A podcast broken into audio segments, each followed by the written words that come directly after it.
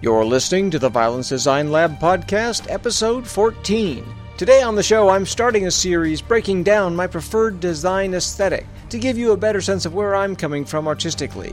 Specifically, I'll be talking about my distaste for perceived cooperation between fighters and how Sir Isaac Newton helped me learn to break out of that trap and to design better fights. Interested? Then out swords and to work with all. Welcome to the Violence Design Lab podcast, putting the science in theatrical violence. Now here's your host, David Barefoot. Greetings, David here. Welcome to the show. If you're just joining the podcast, I started this project to share with you some of my 25 plus years of experience designing fights and violence for live theater.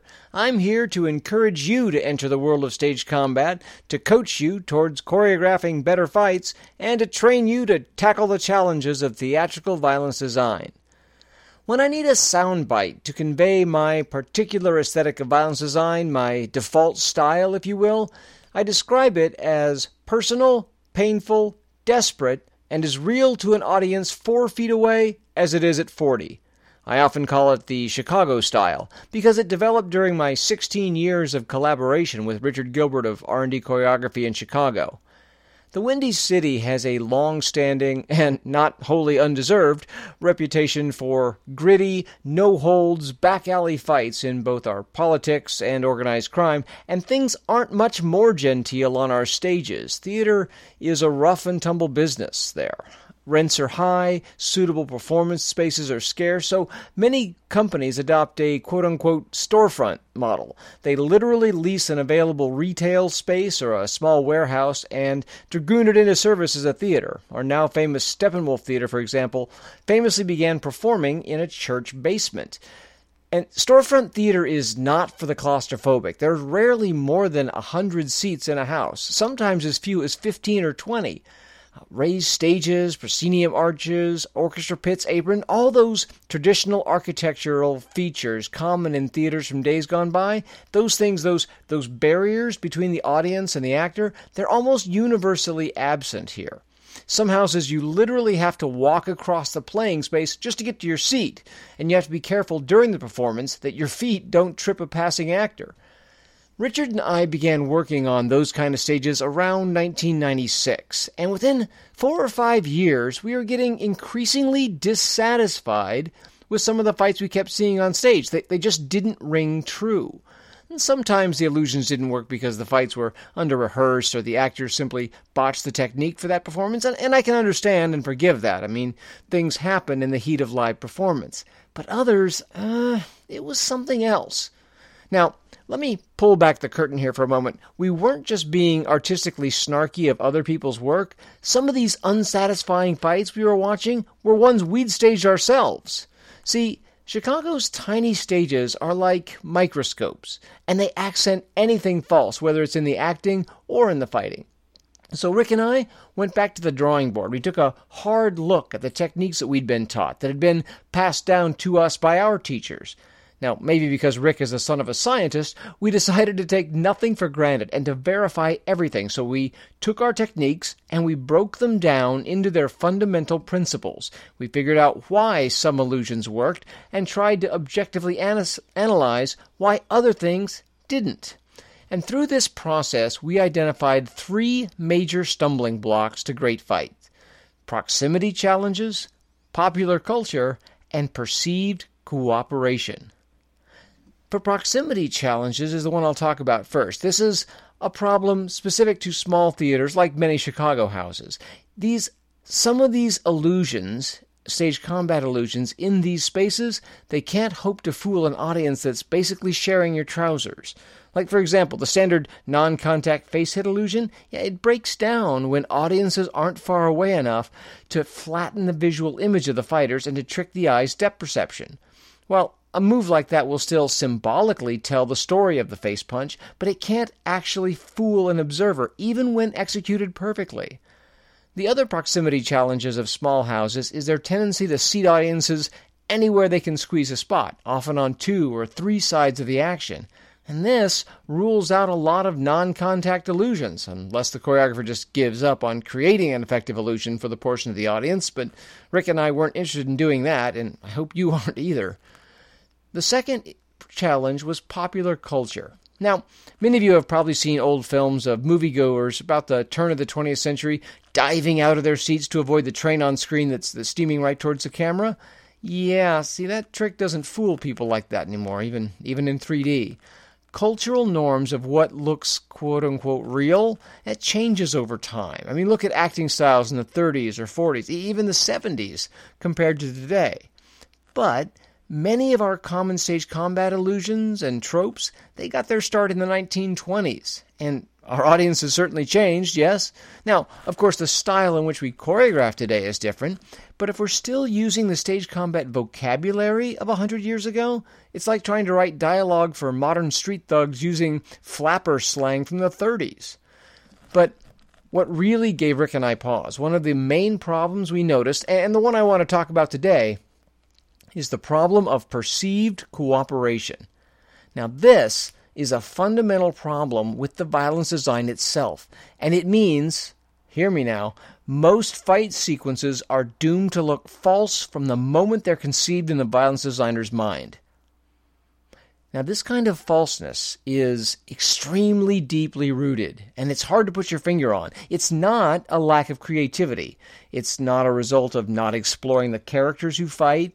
It's not even a misunderstanding of the weapons or an ignorance of how stage combat illusions work. It goes deeper than all of those things. So here's the root of the problem. When we choreograph or learn fights, we tend to think of attacks and defenses one action at a time. The aggressor makes a single, honestly, usually completely telegraphed, attack, which the, the, the defender inexplicably waits for and then responds to, with the actor obligingly allowing the defender to either recover from the blow or to execute her clever defense. And yet, this way of approaching violence has very little to do with how real violence actually works.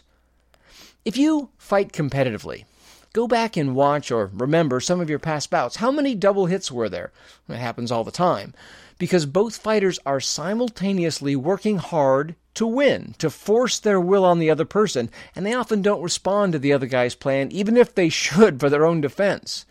Historical records show that double hits happen in real sword fights fairly commonly, too. There's plenty of accounts of duels resulting in what we now call affectionately two dead idiots.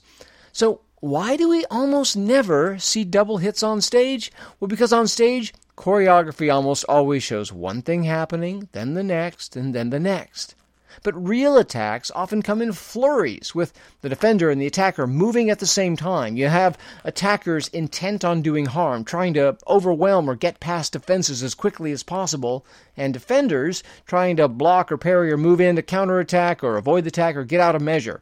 And neither attacker nor the defender are at all interested in allowing the other guy to finish their cool move. You don't want the other guy to get to do his plan. You've got your own plan in mind that ends with you winning. And, and that's why the normal result of many real attacks is often a muddle. It's two, three, two things or three things, I mean, not one, are happening at once.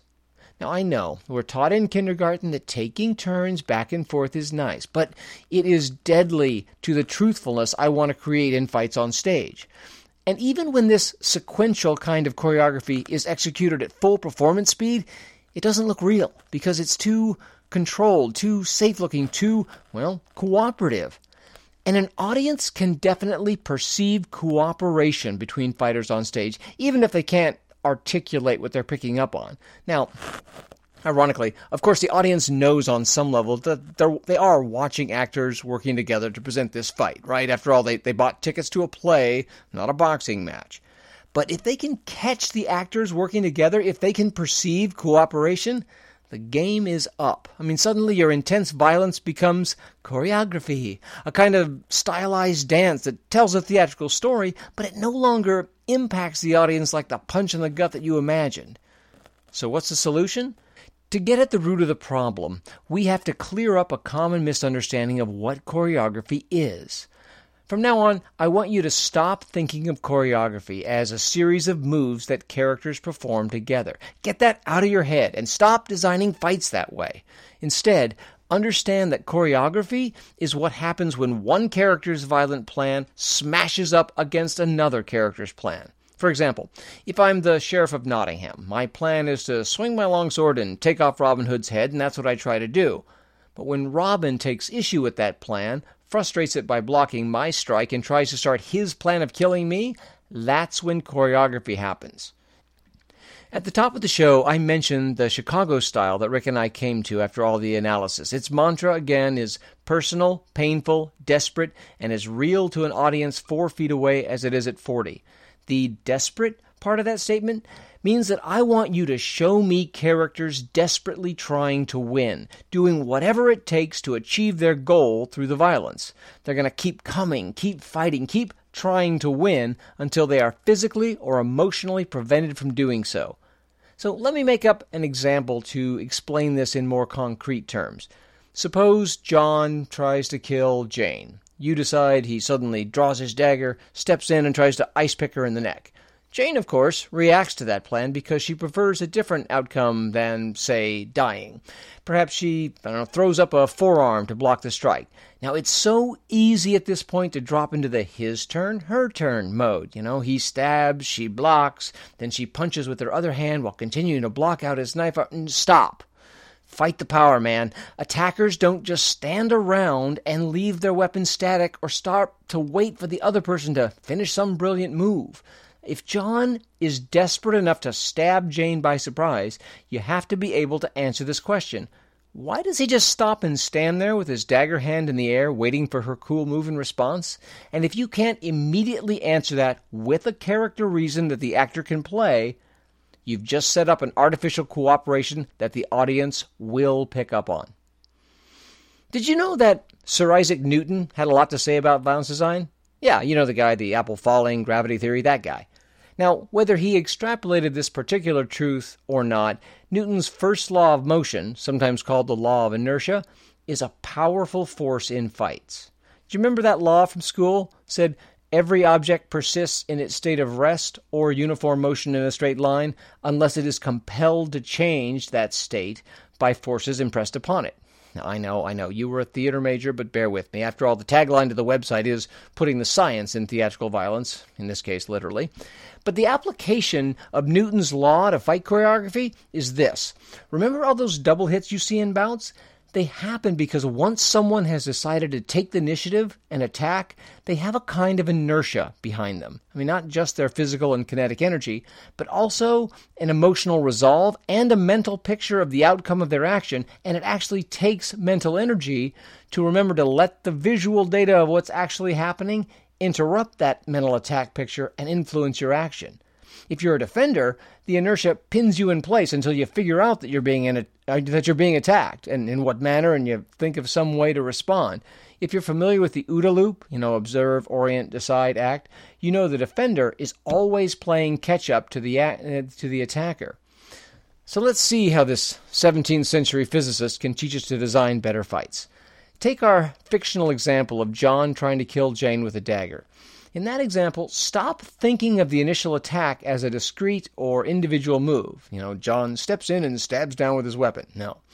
Think of what you might call John's inertia along his straight line, meaning his goal, which is what? Is to hurt Jane as rapidly and badly as possible until she dies. And he's going to continue on that line until some outside force compels him to change. So, what kind of force would compel an attacker to stop or change course? Well, from a defender's standpoint, there are two major options physical force or emotional force. Physical force is pretty obvious. If suppose Jane sees John's attacks coming, and if she drops low and leg sweeps him, knocking him on his butt before the strike lands, her physical force trumps his momentum and knocks him off his straight line, doesn't it? But here's the key to be effective, Jane's force response must be powerful enough to overcome John's inertia, to compel him to change his plan. Now, from my design standpoint, a simple forearm block isn't enough physical force to stop John. He's got momentum on his side. I mean, one denied attack doesn't compel him to change yet. Now, how he continues is up to the. It, it, changes based on the design I'm going for. Maybe he retracts his strike really fast and stabs two or three more times. Maybe he punches with, with his other hand. Maybe he slams his body into Jane to knock her down, whatever. But I don't allow his character to stop and wait for Jane just because it's time to do choreography. But what if Jane started to throw a punch back? Wouldn't that stop John? Aha! Now we're talking about emotional force. Emotional force is a change in John's perceived situation that's strong enough to make him willingly reverse his attack inertia. In other words, John sees something that makes him decide to stop attacking. Now, self preservation is the emotional force we see the most often. Turns out, not dying, yeah, it's a strong motivator. If John makes an attack that gets blocked and then immediately sees Jane stabbing back at him, it's fairly common for John to decide he doesn't want to get shanked at this time, whereupon he tries to defend himself. Now, with the self preservation motivator, the less willing the character is to risk injury, the more effective this kind of emotional force will be against them. Note that self preservation it doesn't require the defender to, to counterattack to provide the emotional force, you know, to convince me to reverse my attack inertia. If I make a rapier lunge and get parried, I may well decide to recover back from the lunge and go on the defensive simply on the knowledge that my lunge left me in an exposed position where I might be attacked and riposte. I decide to reverse my attack inertia even though my opponent hasn't yet started a visible counterattack. And that kind of response shows a careful or fearful or tactical fighter at work. But sometimes, though, self preservation is not a strong enough motivator. Occasionally, dramatic situations will arise that cause a character to decide that the goal of their attack is of greater importance than their personal well being.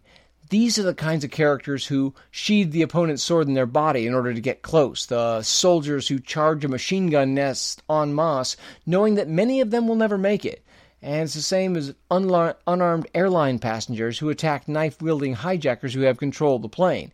In that situation, the imminent threat doesn't carry enough emotional force to stop their attack inertia. This is the reason that many gun manufacturers talk about stopping power. Because if the threat of imminent harm is not enough to change an attacker's mind, the attacker must fall back on the physical force of the attack. A swipe from a terrorist box cutter doesn't have a lot of physical force behind it, and it's unlikely to stop a determined attacker. This is one reason, by the way, the 20th century U.S. Army changed the caliber of their sidearms from 38 to the now classic 45 because in the Philippines they found the smaller pistols were not powerful enough to knock down enemy fighters before they were in range to use their machetes on U.S. soldiers. Now, there are other kinds of emotional forces that can be at work in a scene. Morality often comes up in dramatic scenes, and it can stop an attack in its tracks. In our scenario, suppose Jane disarms John's knife, renders him defenseless, and is about to cut his throat, but something deep within her moral fiber, or squeamishness about killing, stays her hand, and she doesn't carry the attack through. Surprise is another emotional force. Imagine John is attacking an unknown enemy soldier, but when he knocks his foe down, the soldier's helmet rolls away and he recognizes his sister Jane and stops his killing strike in mid swing. My friends and regular listeners may also remember that my father was a police officer, and as such got into not infrequent physical altercations. He told me one of his favorite tactics when someone tried to take a swing at him was to shout, Wait a minute! really loud. Almost invariably, the guy would check his punch mid swing in surprise, allowing Dad a window of opportunity to take him down. And I'm sure you can think of many other examples of emotional force. Basically, anything that causes the attacker to try to counter their own attack inertia. That aspect of trying to counter one's own inertia, that's an important one because it's not always successful. An attacker may be too off balance or too out of position to respond to a counterattack, or a defender may not realize in time that an attack is coming, or that their first defense was responding to a feint. So, what about that double hits thing that I mentioned at the top of the episode? Why do they happen? Well, two main reasons. The first is simply committing so much physical force into the attack that we can't muscularly stop in time to react to an incoming counterattack. But remember, I also said that emotional force is a change in an attacker's perceived situation strong enough to make them change course? Well, when an attacker fully commits to an, an attack, actually trying to land a good hit, The attack not only requires physical force to carry it out, but it needs emotional force to decide where and when to strike and to risk injury by doing so. The emotional force part of that equation tends to give us a kind of tunnel vision because we visualize our successful attack and we strive to make it a reality, meaning we are literally sometimes so busy attacking that we don't notice we're being attacked back.